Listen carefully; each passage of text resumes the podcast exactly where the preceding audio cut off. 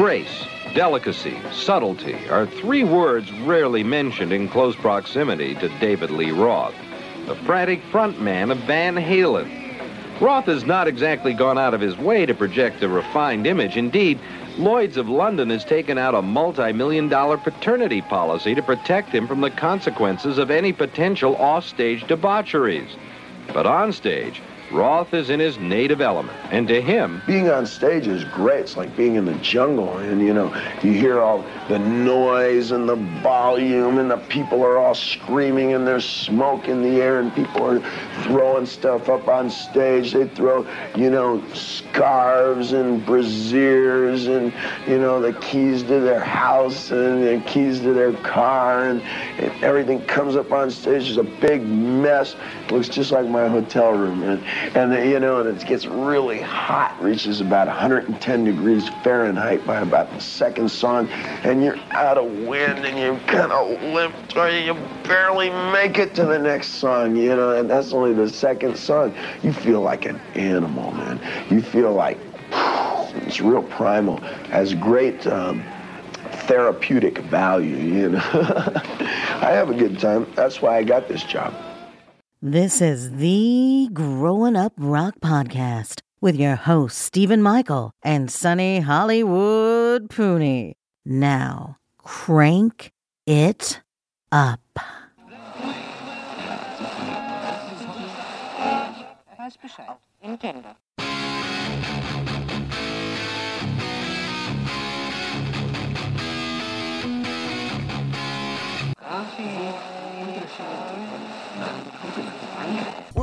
My on the corner and she's looking so fine, put one and one together and it blow my mind. Uh, man needs love to live. I'm the living proof. Catch that smiling eye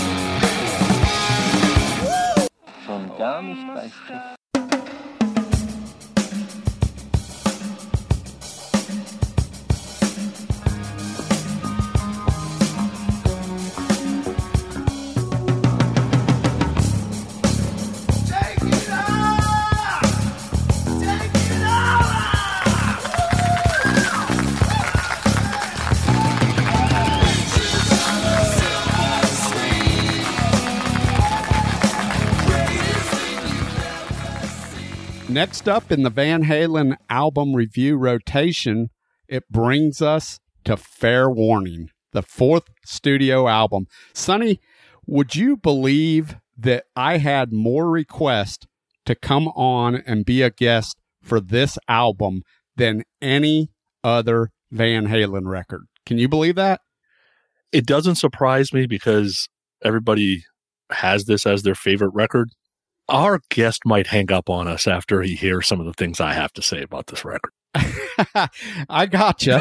I gotcha. And that's and that's your history with the David Lee Roth catalog in general, and that's okay because that's why I'm here, and that's usually why I bring people in that are on my side so that I can gang up and pummel you at some point in time. And so that's my whole MO as they call it.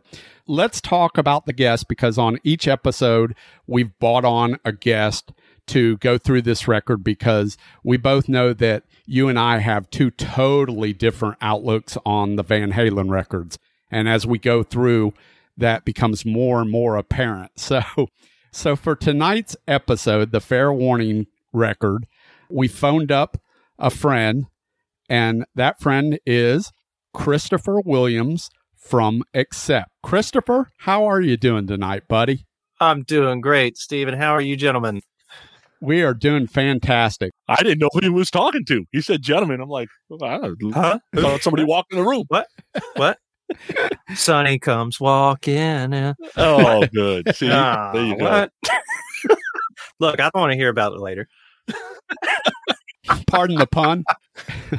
So, Christopher, we've uh, we've invited you on so that you can align your um, love for Van Halen on my side, and we can tell Sonny what an idiot he is as we go through the tracks. But Fair Warning was probably one of the first albums, Van Halen albums that I own, so I have a personal love for it. Where does this album come into your life? It was not the first Van Halen record that came into my life. As far back as I can remember, we had this pair of cassette tapes. For those of you out there, you know, not young enough to remember what cassettes are, it's basically a small reel to reel that went into a small machine. And they're just now coming back. Yes, that's not new technology, kids. Is the TDK 90 coming back too or no? I've got some TDK 90s, believe it or not.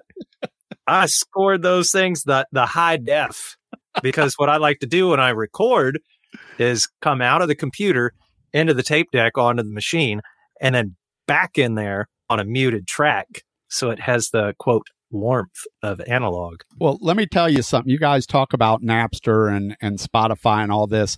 When I was a kid in high school, I used to go to the tape warehouse that sold all kinds of blank tapes, not just cassette tapes, all kinds of different reel to reel blank tapes. And I used to purchase a box of TDK 90s for, I want to say, 99 cents a piece.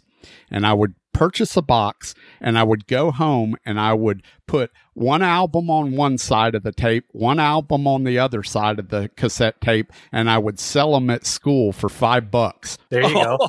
Making money. That's called pirating. That is against the law. And that money funded my Friday night record store runs. So I would go and purchase records with the money that I was entrepreneurial enough Wow. to secure. That's the way to do it, man. Yeah. And then the album started getting longer. So then I had to get the 120s. Yep. Right. So that way you don't have to break up the album. Right. Yep. Exactly. And, yeah. we had these two cassette tapes and I don't know where they came from. If it was, you know, my mom and dad transferred from the LPs from their collection to tape or if they checked them out from the library. Cause back then you could do that and then put them on tape or what. But it was these two cassette tapes that were just labeled Van Halen library.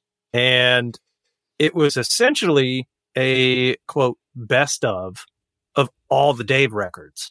Mhm. So years and years later, when I started going back and buying the LPs and C- CDs even before that, and going through the catalog from top to bottom, it's like, man, I know that, I know that, I know, I know all these damn songs. How how did you fit this entire what is it six albums? The original Dave. How did you fit all of this onto two cassette tapes? Those albums are short. It's insane. Uh, I mean, we could have. I remember as a kid, 1984 scared the hell out of me for some reason. That and um, I guess maybe Cathedral just scared the hell out of me. Those ominous tones on the synthesizer and stuff. I couldn't listen to them in the dark for some reason. The rest of the records were great, but I couldn't hear that for some reason. But yeah, that's that's kind of where the Van Halen love affair began for me. I remember putting that on, you know, in a in a backyard. Part of the backyard was this concrete slab, almost the size of like a half a basketball court, I guess. And we'd build ramps and and roller skate back there, jump our bikes off of them, and you know, take the cassette player outside the boombox and just put those in and jam them on repeat all day Nice. that's where it began for me. And then years later, my uncle Peter gave me a copy of Van Halen one, and it was like, all right, cool, yep, I remember this. I'm done. I'm sold, man. Even though it's not on Fair Warning, I'm the one is is still probably my favorite Van Halen song. Awesome. All right, so we're going to get into all that as we go through this Van Halen fair warning. But before we get too deep into this episode, you know what we got to do. We got to do it here.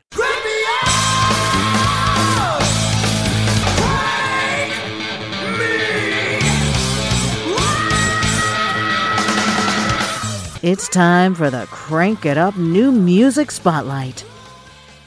So tonight's Crank It Up New Music Spotlight, we're going to spotlight who else? Our guest Christopher Williams and the new album from Accept, Too Mean to Die. Check out this song called overnight sensation, and we'll talk about it after we're done.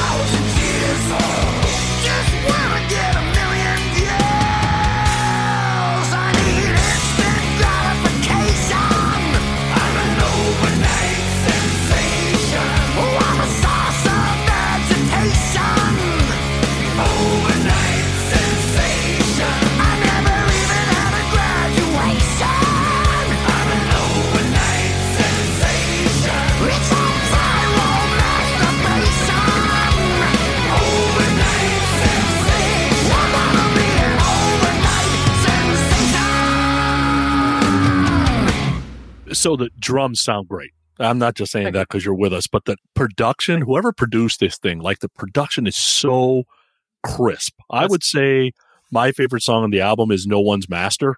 I just kind of love the groove and the pace of that song. Mm-hmm. But uh, yeah, the production in is really, really good. You you've been in the band six years now, right? Yeah. Yeah, I guess this is six going on seven. I started the very beginning I guess that was April of fifteen when they made the announcement. So toured pretty much, I'd say the bulk of the Blind Rage album, even though I wasn't on that. That was Stefan Schwarzmann, the drummer before me. Pretty much did the bulk of that tour. And then, yeah, we did Rise of Chaos. And so, yeah, I guess we're in six years now, yeah. six or seven, however you want to look at it, count it. Andy Sneap produced this record. Wow. Andy's been with the band since Blood of the Nations in 2010. Andy's done some amazing stuff, right? He did Mhm. Judas Priest Firepower. He's done a couple of the last Saxon records that I like a lot, which Sonny's not a big Saxon fan, but I am. And so he's done some fantastic stuff. I'm not sure I knew that he produced this record. That's awesome. Yep, yep. He's part of the team. He's a pleasure to work with. He's a lot of fun. He loves his Indian food, so I'm cool with that. Indian and Thai food. Let's let's go to lunch. Did you guys record this record in Nashville? Yeah. Yes, we did. It was actually we started the the tracking process right before the COVID shutdown. Andy was here in town. I think this was like the last week of February last year when we started, you know, because he had he'd come to town I think once or twice before when we were still doing demos and all that and working through them. And he came over for the the actual drum tracking and vocals with Mark. So I did my my drum tracks and I think I cut them in three days. And then he started in on vocals with Mark. Wolf started working through guitars. And then the shutdown happened and he was on a plane back home to England. And from there, then we had to do anything else remotely. So I think there were three or four other tunes that we'd already cut drums on, but they had rearranged the song structure itself. So I got that back, re-recorded it, and then everything else was remotely. But with technology these days, there's actually technology within some of these recording platforms where you can open a window with a camera and there's your producer right there. You know, so some of these these overdubs or punch ins or any of that stuff, he's in England on his computer in his studio, controlling the computer at Wolf Studio while they do guitars. Yeah. I was like, that's insane. It's amazing. You know, we did we did drums at my place, you know, the full live kit and everything. And then they took that all over to Wolf's and started working and building upon it there and just came out killer. And Andy's great. Like I said, he's a lot of fun to work with. He gets those performances out of you, but he also doesn't make you hate him in the process, which some producers are kind of known for. They poke the bear a little bit too much or they push it a bit too hard. And it's like, okay, well, you got a great result out of it, but at what cost? Whereas working with Andy is an absolute joy because you're getting the job done, but you're also just hanging out with your buddy. yeah. You know? tour support it seems different in europe right now like there's inglorious has got dates in april who knows when you're going to tour in the us Yeah. w- would you go over and tour europe for the summer is that doable do you got dates already I mean, I'd love to. We have dates from last year that they just keep getting pushed back. So I'm I'm not really sure what's happening. I know we have stuff on the books, and at this point, it's kind of like everybody else. It's just kind of a waiting game. Like we're all so ready to just get out and play. I know Wolf Wolf will be back in Nashville, I think in a couple weeks, like the end of February, something like that. And those of us that live in Nashville in the band have already talked about let's just get together and play just for the sake of playing. You know, whether these shows go through or not, let's just play because we miss it. I've been very fortunate to be able to record remotely from my house for sessions. And then, you know, as as things kind of lifted, been able to go into some studios doing the mask and everything and record sessions that way and go downtown in Nashville and do some gigs here and there. So that's been cool. But I know a lot of people haven't been that fortunate. And everybody's ready to get back to work. Yeah. You know, we all, with the artist mentality, I, I can safely say we all have our, our good days and then the bad days are just really bad because you start questioning things and just the same as everybody else, you know, you start going down that rabbit hole of, well, what if, and is this ever going to happen? And of course it will. You just have to give it time and, and let the scientific powers that be do their job. And hopefully before too long, we'll all be back to it. You know, Yeah. the way these vaccines are rolling out now, hopefully by fall, things will start slowly getting back to normal. But at this point, you know, it's just a waiting game. So we'll see. But I can safely say all the bands cannot wait to get back out there and play for all of you. We need it just as bad as you do. So, yeah. So this song "Overnight Sensation" is there anything uh, you can tell us in particular about that song? Yeah, well, I mean the the lyrics, if you if you look at them and read them, are pretty self explanatory. It's it's more or less a commentary on the way the world works now in terms of social media and all the internet platforms, which can be great, can be very helpful, but can also make someone that has no business being in a spotlight famous for doing something stupid. Yeah. So there's that too. Mm-hmm. yeah. It's, I think the world has become oversaturated with stuff that just doesn't need to be out there.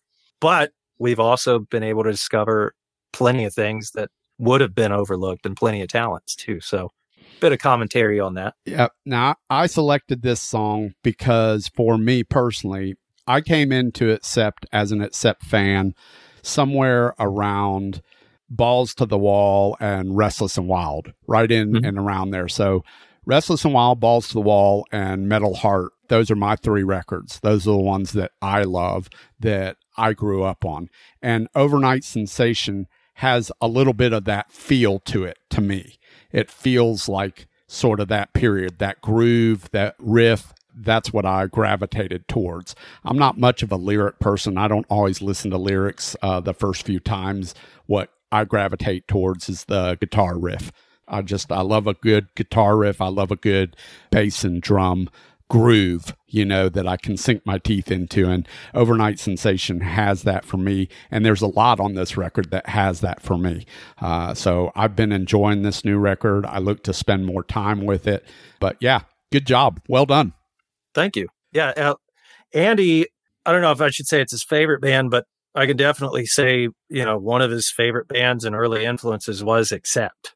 So when he comes in to work, it's not just, I'm the producer, let me look at what you got. He does have that other thing there. That's very cool. And, you know, for those of you who may not know, he's also one of the live guitar players with Judas Priest. So he's also a big Judas Priest fan. And he's kind of the guy that he and Richie, you know, are the guys that come in and go, Hey, the band hasn't played this song in 20 some odd years. Let's just do it. Let's change up this leg of the tour.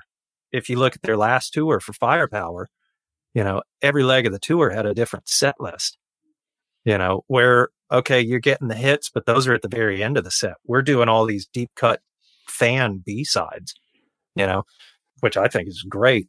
So there's that outlook too. When it comes in, it's okay, cool. This song's working, or no, this song isn't working. How can we fix it? Or should we just move on? Let's get back to that accept thing. Let's get back to what accept does best. Let's do that. And that's an absolute pleasure, you know, because some producers can come in and won't name any names or anything, but some can just come in and go, okay, that's cool. Well, but this is how I work. So this is what we're going to do. As opposed to this is what the band does. And let's explore this and let's expound upon this and let's build this and make this something true to you. As opposed to I'm the producer and I'm just going to make the record that I want to hear you play. And Andy's great. He comes in and like I said, it's just, all right, let's make accept, accept, yeah. and keep the ball going and kick some ass and make the best record possible. Yeah, I can appreciate that. I mean, the band is uh, when you grow up on a band, you love them for a particular reason. So I understand being an artist and all that stuff, but I don't necessarily want you to change what I fell in love with. I fell in love with it for a reason. I don't need Van Halen or Accept to be U2 or you know, whatever. Yeah, exactly. That's not what I need. I need I need them to be who they are. And so yeah. uh, that's why I appreciate it. But the latest album from Accept, Too Mean to Die, go out there and support it. And hopefully, well, not hopefully, but eventually they'll get out there and play it live and support it. Uh, and when that's going to be, none of us know. So we'll figure it out. Uh, I can say it's it's been very well received here in the states, which is good for me. Being a U.S. guy, it's like, all right, cool. The states loves it. Let's tour the states and do a proper tour. Let's go. Come on, it's been a while. Yeah, I would love to see that because it's been long time since I've seen it Yeah. Accept live. So uh, I would love to see that. All right, so let's move on to the topic at hand Van Halen's fourth album, Fair Warning. Released in April of 1981, recorded early March and early April of 81 at where else? Sunset Sound in Los Angeles. The length of the record is a whopping 31 minutes and 11 seconds. The label remains Warner Brothers, and of course, the producer remains Ted Templeman. This album sold 2 million records in the US, and according to sources, it cost roughly 40K to make this record, and they recorded it in 12 days. Wow. It's a monster. It's a it's a damn monster. Absolutely. Yeah, so they don't they don't do things like that anymore. As we get into this record, we'll learn a few things. Eddie considered quitting the band right before this album was recorded. Alex convinced him to stay. He was angry and thought Ted Templeman was holding him back as a player. His tensions with David Lee Roth grew during this time as well. This was sort of a turning point for the band. This is when Ed wanted to get his own studio. So this is kind of planting the seeds for 5150, if you will.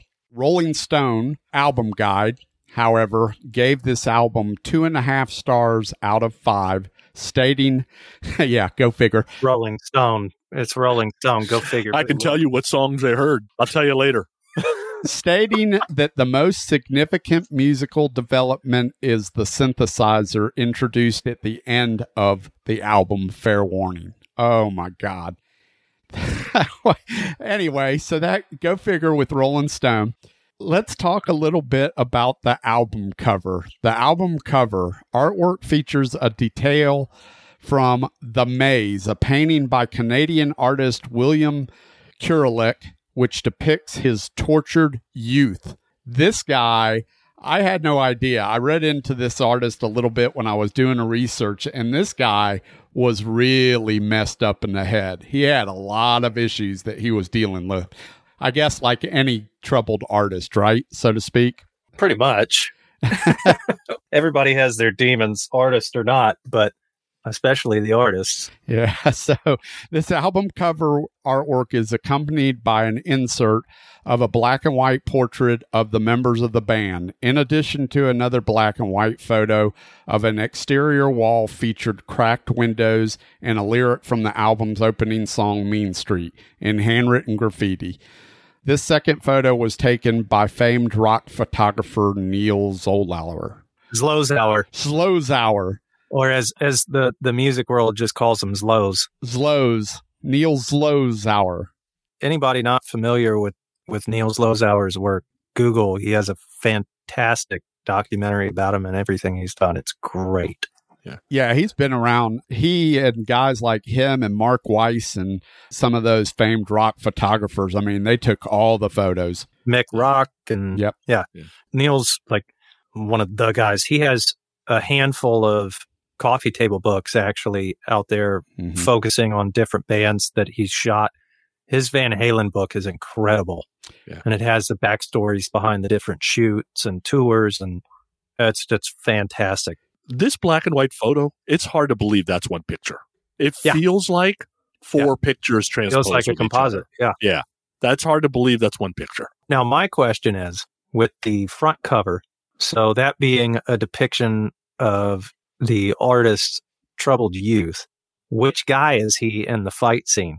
Is he the one pointing out the fight? Is he the one doing the fight, or is he the one on the ground getting his ass pummeled? I think I think the latter.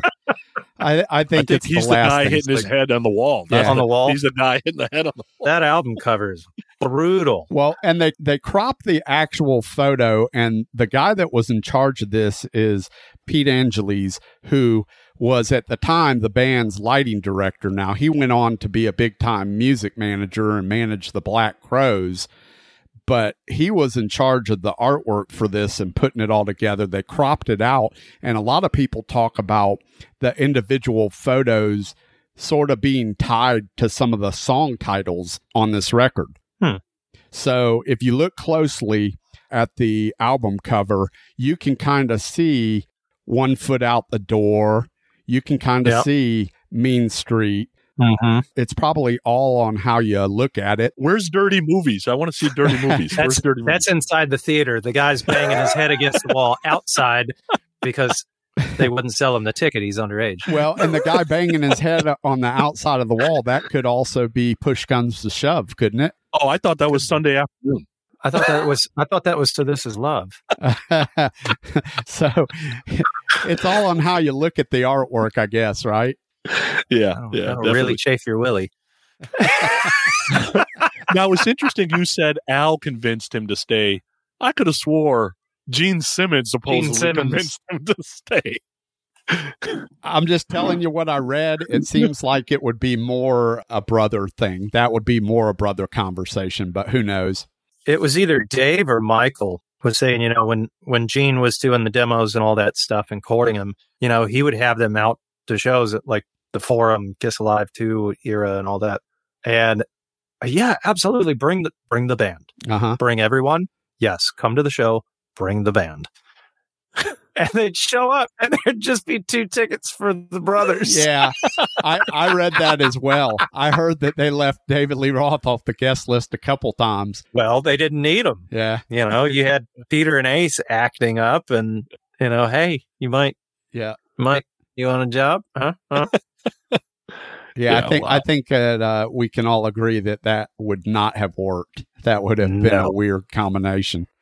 Yeah. Even just listening to those demos, I, ha- I have one of the vaults and just listening to those demos that they did, it's cool, but it's a totally different band. Yeah. Oh yeah, But the, the fact that Gene made Ace recut Eddie's solo and Ace put a tiny bit of his, his thing on it in some of the notes, but for Christine 16, but it's like, man, that's awesome. But that never would have worked. Yeah. And Ace hated it. The fact that he had to play somebody else's solo.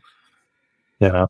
Now, if you believe a lot of the hype behind this record, especially in Noel Monk's book, he talks about how big of a failure this record was, and they literally had to do a whole bunch of payola and shipping of records just to get it to platinum and to get it to hit the charts because it was a major, major failure. And at this point in time, Warner Brothers and the band's management, they didn't want Van Halen to be perceived as a failing band because they were still selling out shows. They were still mm-hmm. selling concert tickets by the boatload. So they were on their way up.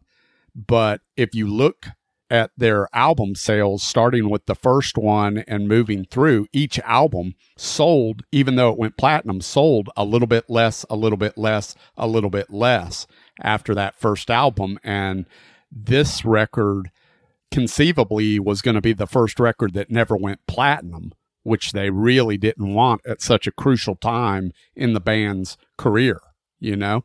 Well, I mean, if you look at the track listing, you know, I'm looking at it right now. The only one that I can safely say that you hear regularly on radio, even still to this day, is Unchained. It was the only Yeah. single they released from this record, if I'm not mistaken. They released one single and it was Unchained. And as much as I love that song, I mean, I don't view that song as a hit single. I don't think any No. anybody really does. But the video was badass from Oakland Yeah, Coliseum. shot Oh, from yeah. Oakland, right? and the gong and everything. That was Yeah. great. Of course. I mean, that's capturing the band where they're best, which is on stage, and they were selling tickets. So we should get into this track by track. Sonny, you ready to take it away?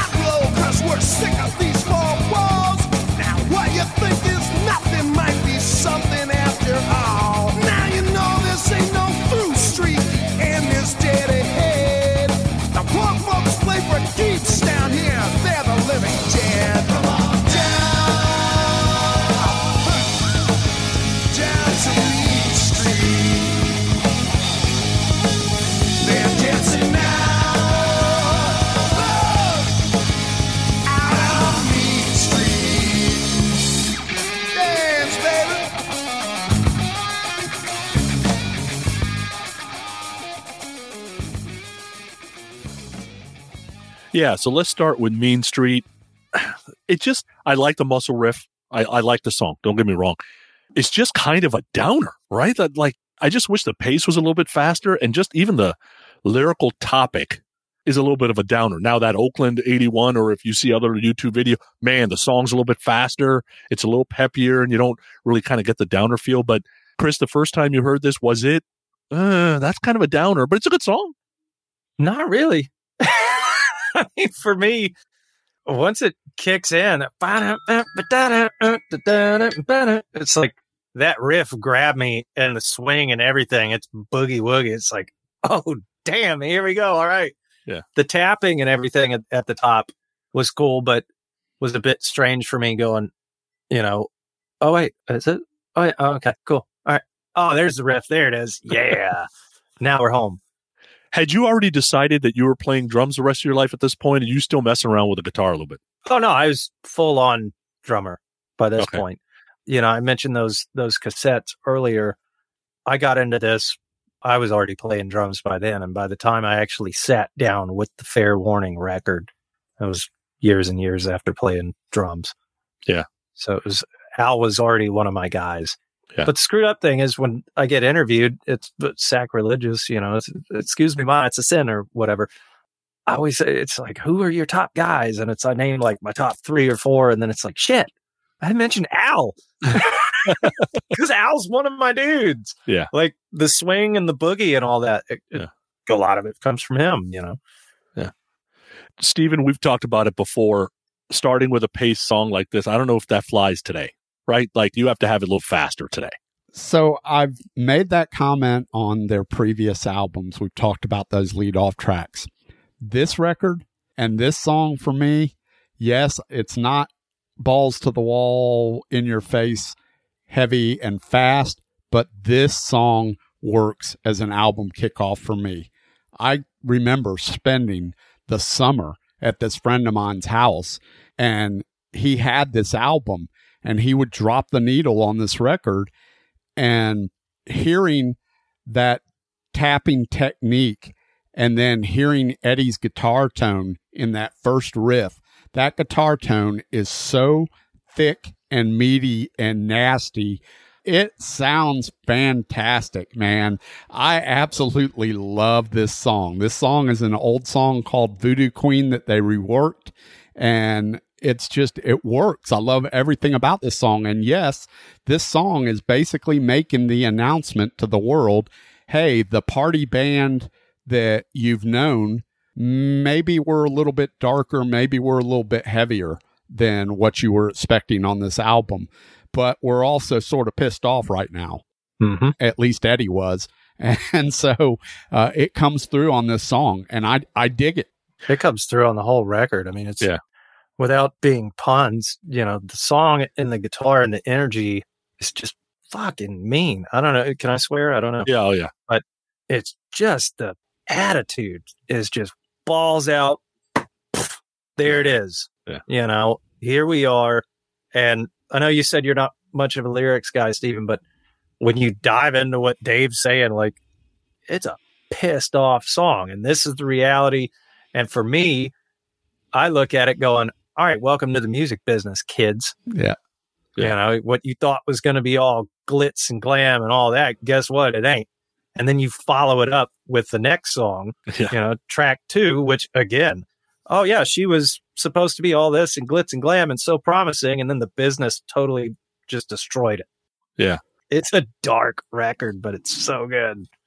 So talking about boners, right? We go to dirty movies nets, and just like Christopher said, right? There's this like this isn't exactly what you would call a peppy song either. I'm wondering, like, is Michael sitting in the corner going, guys, aren't we supposed to be a party band? Like, what the hell happened to you guys? Oh, Michael's sitting in the corner with Pee Wee Herman.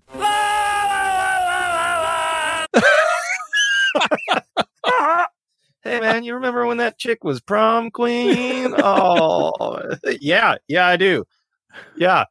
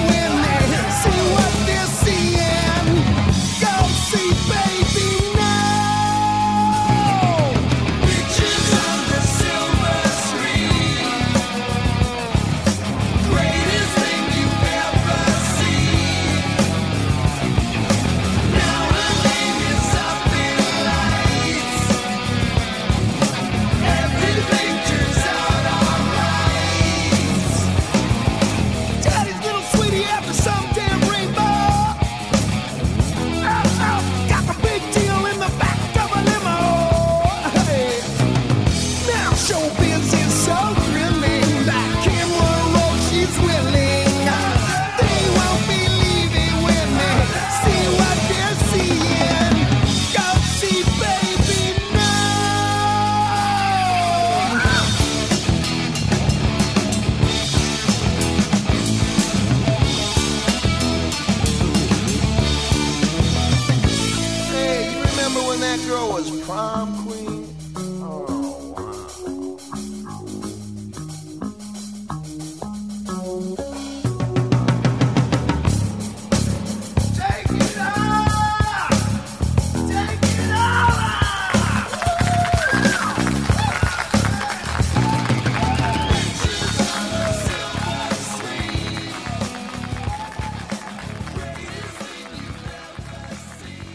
so good.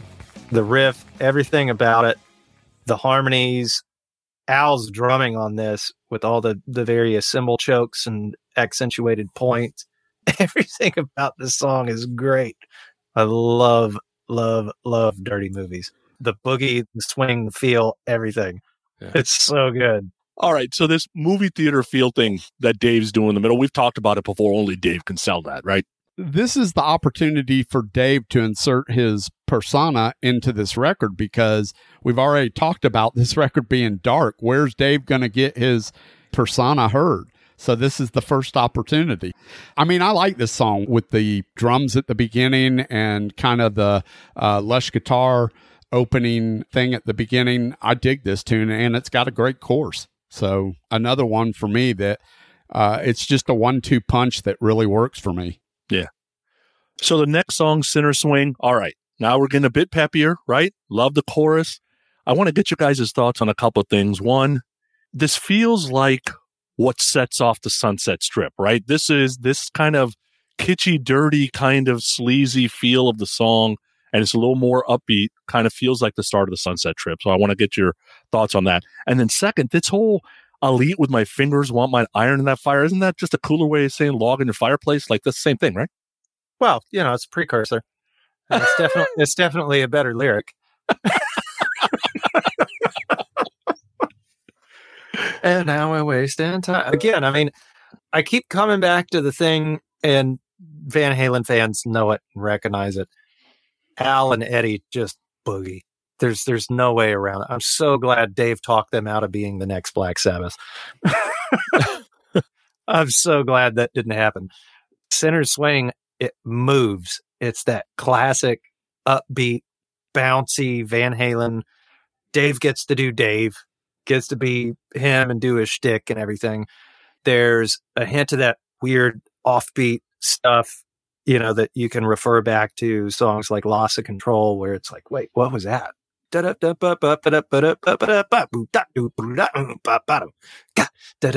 Okay, now there's there's the pulse, you know, but it's all over the place, yet it's organized chaos. You know, you get to those bits. I love it.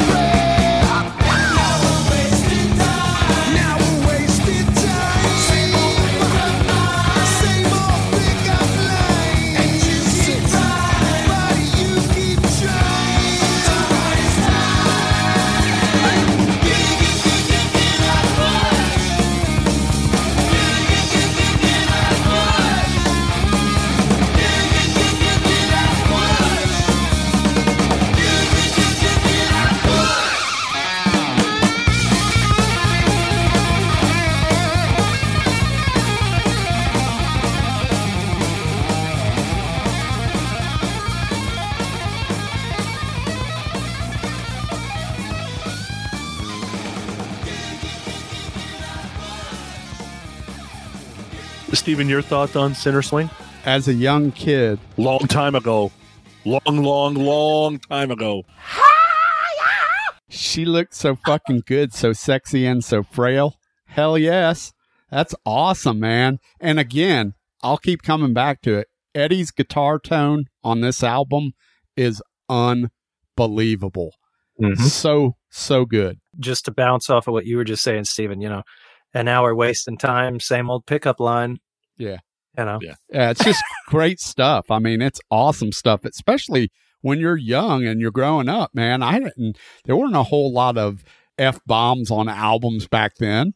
And so you got, you got Dave, you know, unless you're listening to a Richard Pryor comedy record or something, but you got, you got Dave and his swagger and Eddie and this, just this killer rock band. And now he's cussing and dropping F bombs. And it's just, it's awesome. For all the listeners that are under 40, Richard Pryor was a comic back in the 70s. And Steven's really old, so he can't pick any new comedian like Sebastian Maniscalco or anything. He has to go back to Richard Pryor. But in the jungle, if you see a rabbit, you get nervous. Because the rabbit be looking at you and I'm like, "So, roll the window up, dear. it's just a rabbit, fuck you. Ain't no rabbit ever looked at me like that. And you see a lion in the jungle, that's what they look like, lions. Motherfucker be in the bush somewhere. Yeah, get your ass out the car. And bring that camera with you. Because we're going to eat all that shit.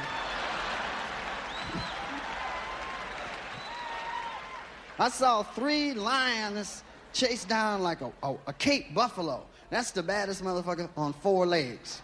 Except for these bitches chasing it. And the lioness, they working, they work around like in teams, give signals. You know they can't talk. And the buffalo saw one of them, right? And he tipped away from the rest of the herd. what was it? And them two others jumped on his ass. And the other buffalo said, hey, motherfucker didn't warn us. Fucking. Richard Pryor's awesome.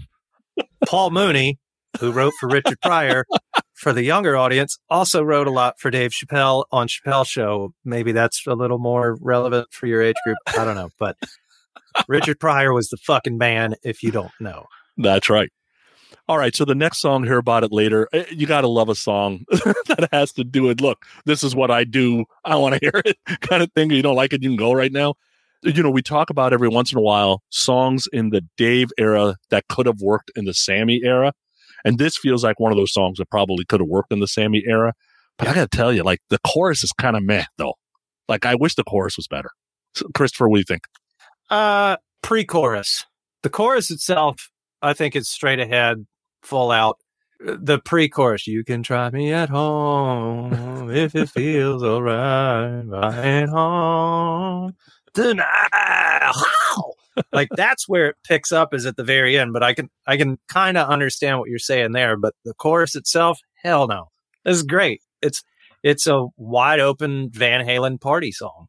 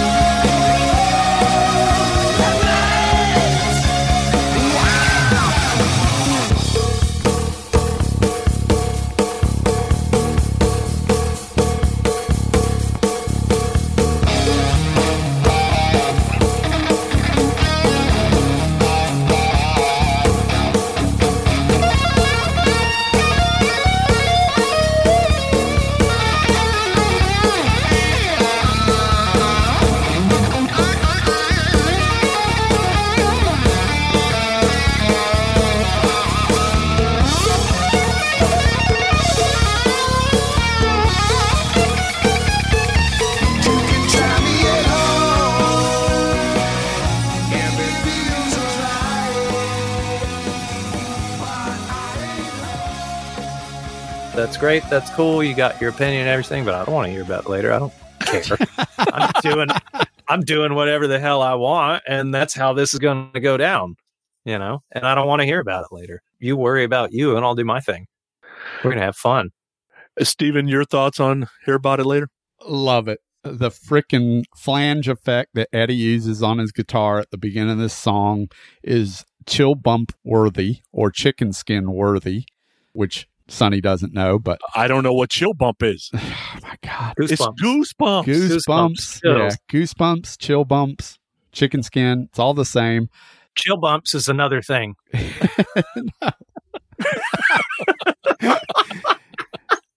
So I love the love the flange effect at the beginning. I like the whole thing. I like the pre-chorus and the chorus. I think it's just a kick-ass song. To me, the four songs on side one are absolutely awesome. To me, it's a perfect start to this record, and this is why I love it. So And the ending of the song they used live on three or four different tunes.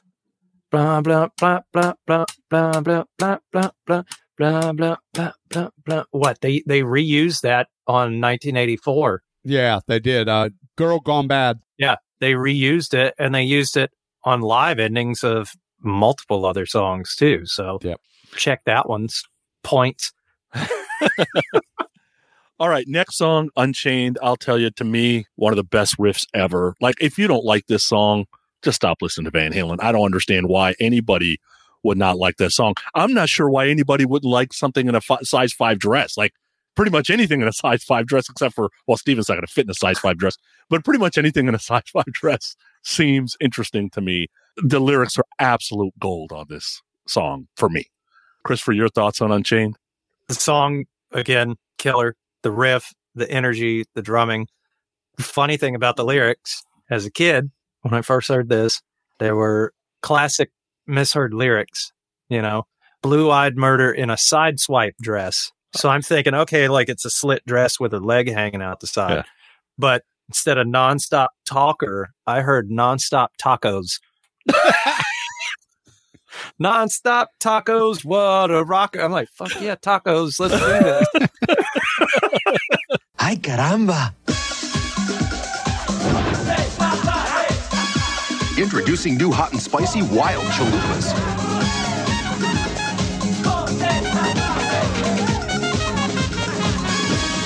Ay, ay, ay. New hot and spicy wild chalupas. Just 99 cents for a limited time. It's wild.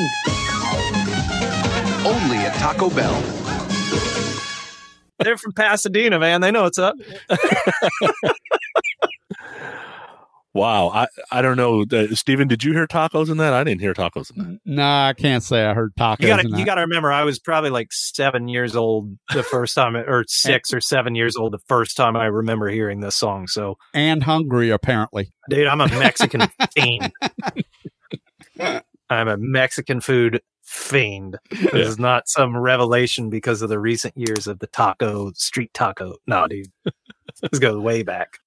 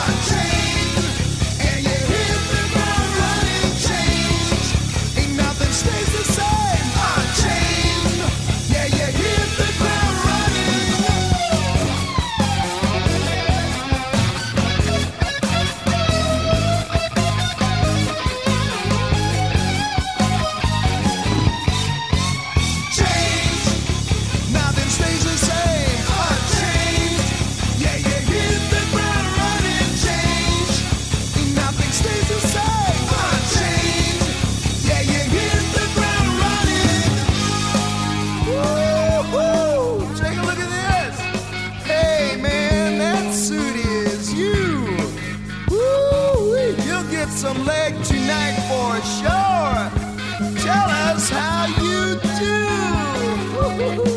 Come on, Dave, give me a break. Hey, hey, hey, one break coming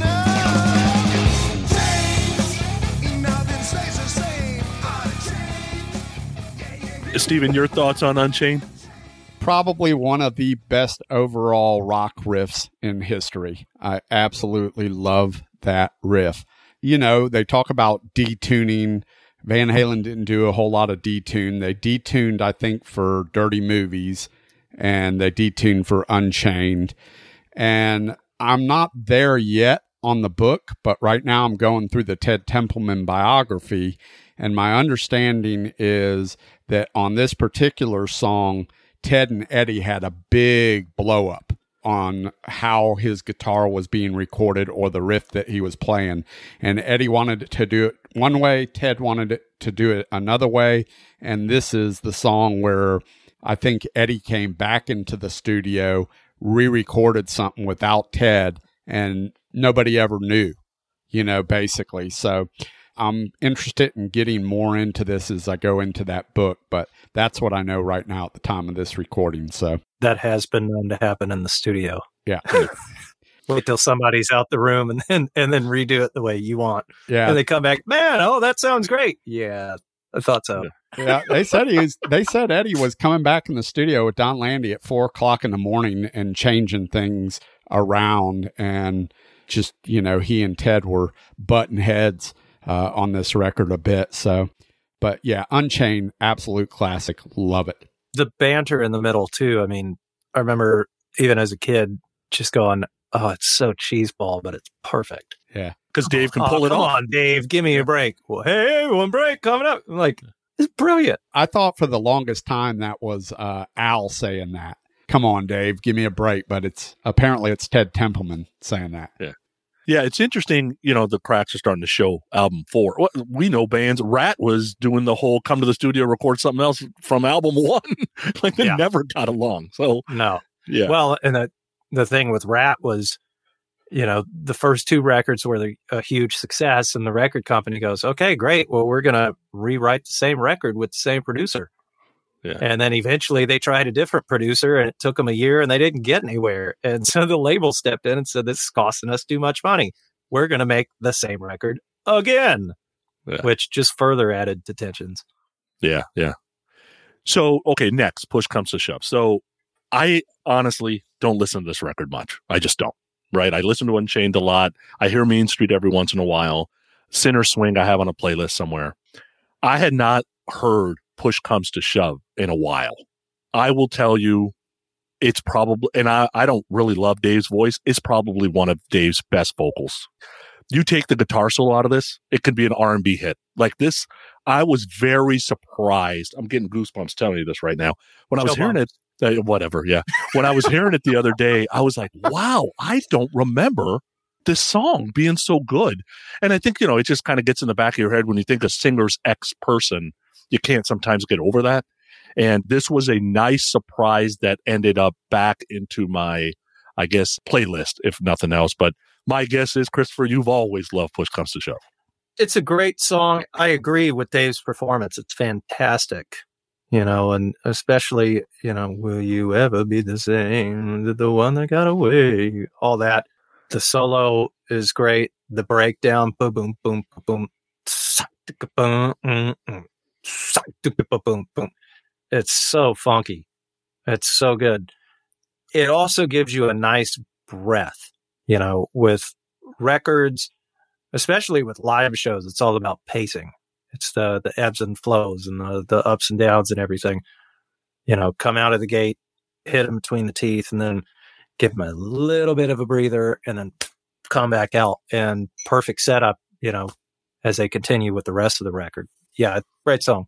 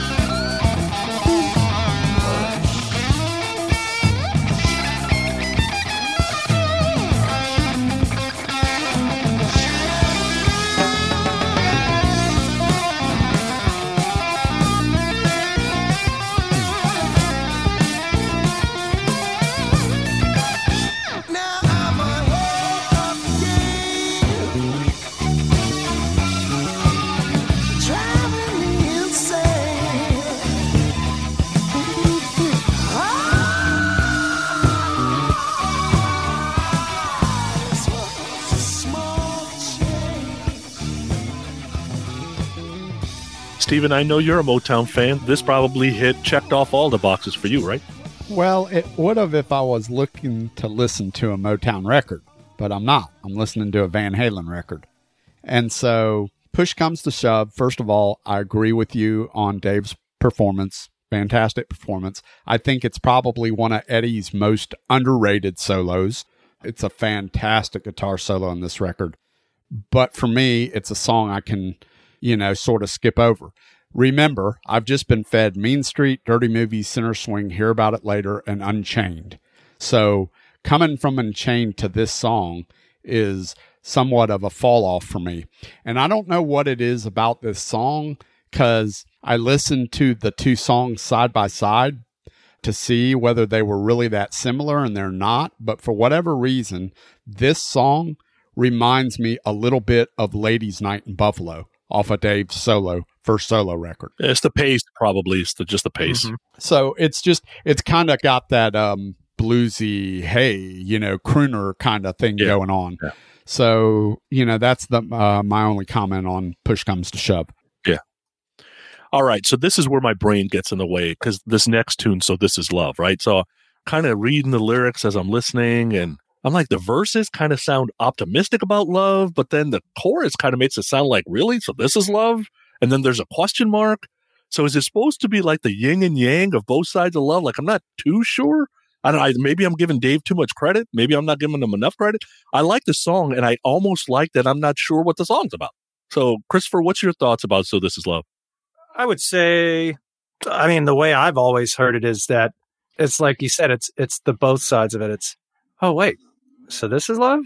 Oh wait, but it easily could be interpreted as the shitty side of oh wait, so this is love too. Yeah. Oh wait, no. Um, again, for me, the bounce, the feel, the bass line. It's for me, Van Halen is a lot of the feeling there's obviously the lyrics and the Dave and and the attitude and all that comes into it and the tones and everything. It's it's this all encompassing being. But as a drummer and as a musician, it's that bounce and that energy. And when they hit that chorus, and it's the stacked vocals. Oh, you know, and Dave's vocal performance, another one that stands out on this record is this one. Once he gets into it, man, and especially the outro, you know, woo, woo, and he's doing the scat and everything. It's it's just fantastic. It's fantastic. I mean, it. You know, sorry, I'm biased because of what the record is. You know, Yeah. in my heart, my lineup, but it's just great.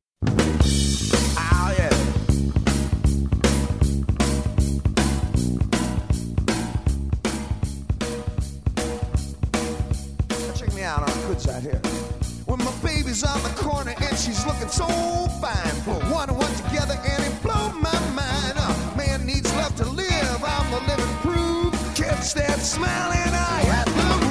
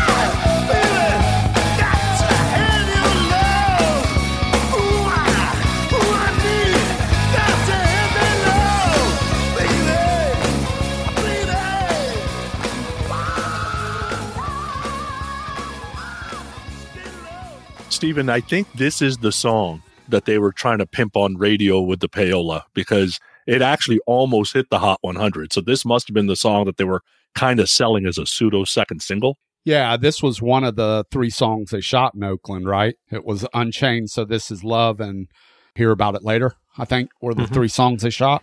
If I'm saying it, I think this is the closest thing that they have to an actual single on this record. Yeah, I mean, I, there's nothing not to like about this song. It's upbeat, it's uh fun, you know. Yeah, I like it.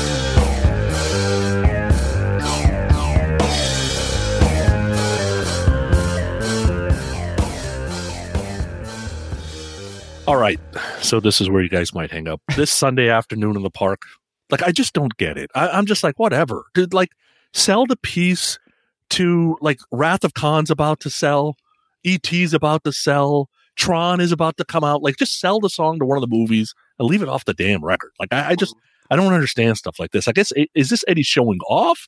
Is there somebody forcing Eddie to do this? Like I don't understand. Christopher, help me understand. I mean, if you think about it, the overall lineage of Van Halen, especially during the, I guess, what by the time you get to, was it Van Halen 2 that had the first synthesizer piece? Uh, three. Three. Three. Yeah. Women Yeah, and children. Women and children.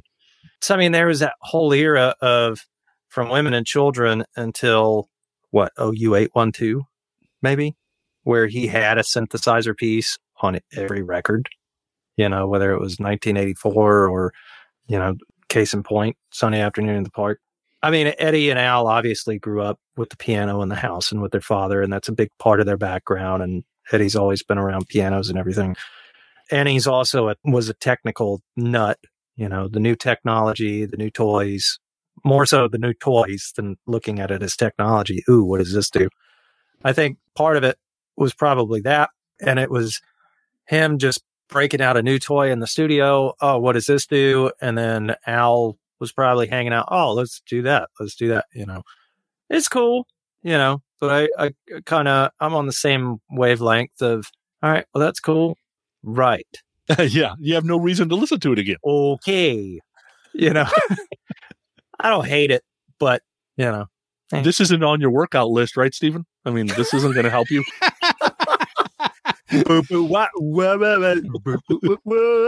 oh, that gets gets you pumped on the treadmill, doesn't it? Jesus. No. so at a 31 minute album, I really hate to lose space to something like this. Sunday afternoon in the park, I agree with Christopher. I think it's Eddie trying out new technology. I'm not even 100% sure that it's all keyboards. It may be, I don't know exactly when that Kramer uh, Ripley stereo guitar came out, but he, he may have been tampering with Right. some of that stuff. I heard that he wrote it for Val. That might be why they got divorced. I don't know, but it's just, I, it's something that's a waste of my time. Like the difference in something like Sunday afternoon in the park and Cathedral is apples and oranges. Like Cathedral, I think is a really nice piece. It's Mhm. it's a piece, whereas Sunday afternoon in the park sounds more like two kids messing around on a synthesis on a Casio. You know, I don't I don't know. It just doesn't do anything for me and it's taken up two minutes of prime real estate on a great album. So for me, meh. yeah, it's it doesn't sound anything to do with a Sunday afternoon unless all hell was raining down on you. Mhm. You know, for me, my favorite part of the song is the crossfade into the next one. Yeah. All right, so let's get to the last track, One Foot Out the Door. Now, there's rumors this is recorded in one take. It sounds like it because I like the lyrics, but this album ends with a thud because I don't think this is a great song. I'm sorry. I, I, it's just meh to me. Christopher, I'm assuming you don't feel that way. No, I'm I'm kind of on that same page with you.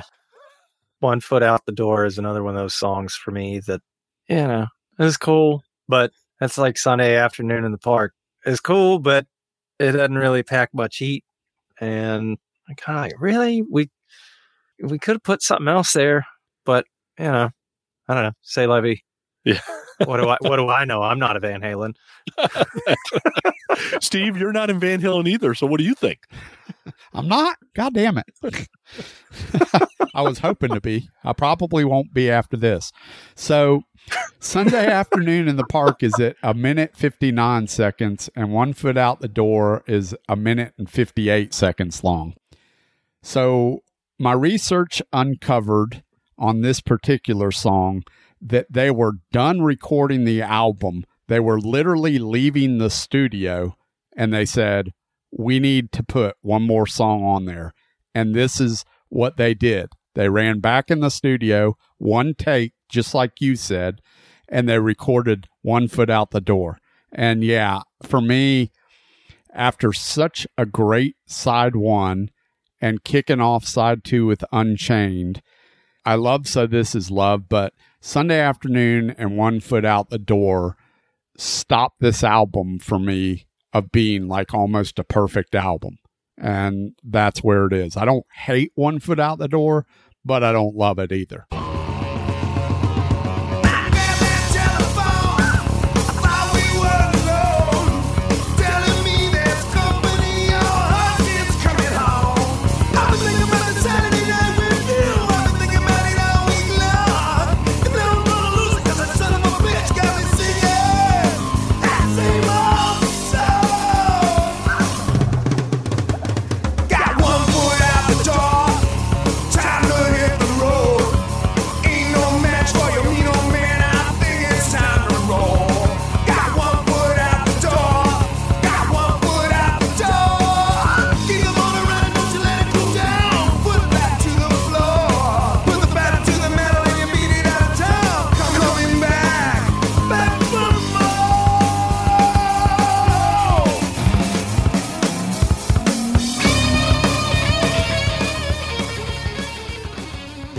It's that moment where suddenly the record becomes background music. Yeah. Yeah. You put it on and you're you're in it, and then oh what? Huh? Okay. Yeah, I'm I'm sidetracked now. What? Oh oh, the record's done. Damn. Yeah. Darn, missed that one. So normally to wrap it up, we usually go with, you know, what's your favorite two tracks, what's your least favorite two tracks. My guess is our least favorite two tracks probably going to both, all three of us possibly the same, which for me are One Foot Out the Door and Sa- Sunday Afternoon in the Park. My top two tracks are Unchained and Push Comes to Shove. Christopher, how about you? Yeah, I agree on the least favorite for sure. Sunday afternoon in the park, one foot out the door. We could have put in just one more badass tune and covered ground for both of those. But, you know, like I said, say Levy. Favorites, dirty movies for me is absolute favorite off this. And then the second favorite's either Unchained or So This Is Love. Okay. All right. Steven, how about you? Unchained and Mean Street. And your least two are the same? Uh, yeah, pretty much. I mean, push comes to shove. It's kind of a throwaway, but I don't think it's a bad song. It's just not my wheelhouse. And I think it's a better song from the solo alone than One Foot Out the Door. All right. So now this is going to sound a little bit like conjecture. So just kind of go with me here a little bit. Is it possible that Roth is kind of sitting back going, guitar players are starting to pop up out of the woodwork in the early 80s that've got a similar feel to Eddie now? They're not Eddie by any means. So is Roth starting to get the feeling that I can go do this with somebody else? I don't got to do this with the brothers if I don't want to. Or is it too early for that? Christopher, what's your thought on that? I mean, I'm sure the the thought easily could have been in his mind, but he's also Dave, you know. I'll definitely say by the end of the next record, that thought was at the forefront of his mind.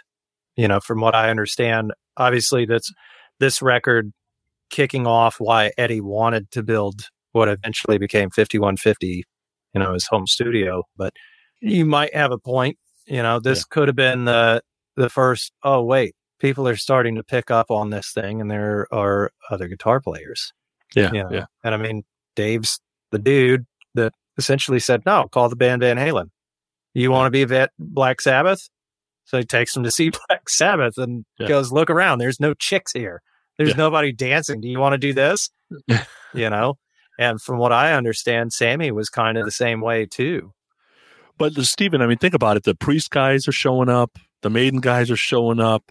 Whitesnake starting to turn out. These crazy guitar players. Hell, you get to 82, 83, 84. They're all over the place. Mm-hmm. But is Roth starting to think this right now? I don't think so because if you talk to Roth, when Roth left, he had never even really intended on leaving, right? So, according to him, he wanted to go make this crazy from the heat thing, which was just a side thing, but he never intended on leaving Van Halen.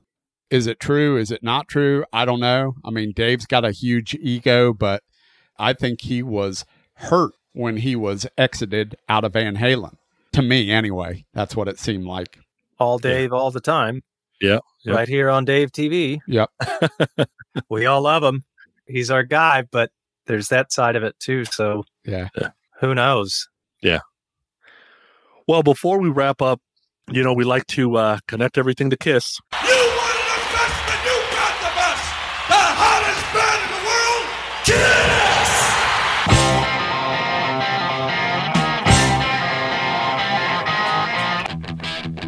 It's time for your historic moment on Growing Up Rock. So while Van Halen's out there doing Unchained, Kiss also released an album in 81. My opinion, absolute train wreck called The Elder. Music So- from the Elder. So, music from The Elder. Sorry. So, as an ode to Eddie Van Halen, we are going to literally play the best song off music from The Elder, aka Dumpster Fire. Yeah. So, written by Ace, Eric Carr, and Bob Ezrin. Here's the best song off of there Escape from the Island. Nice.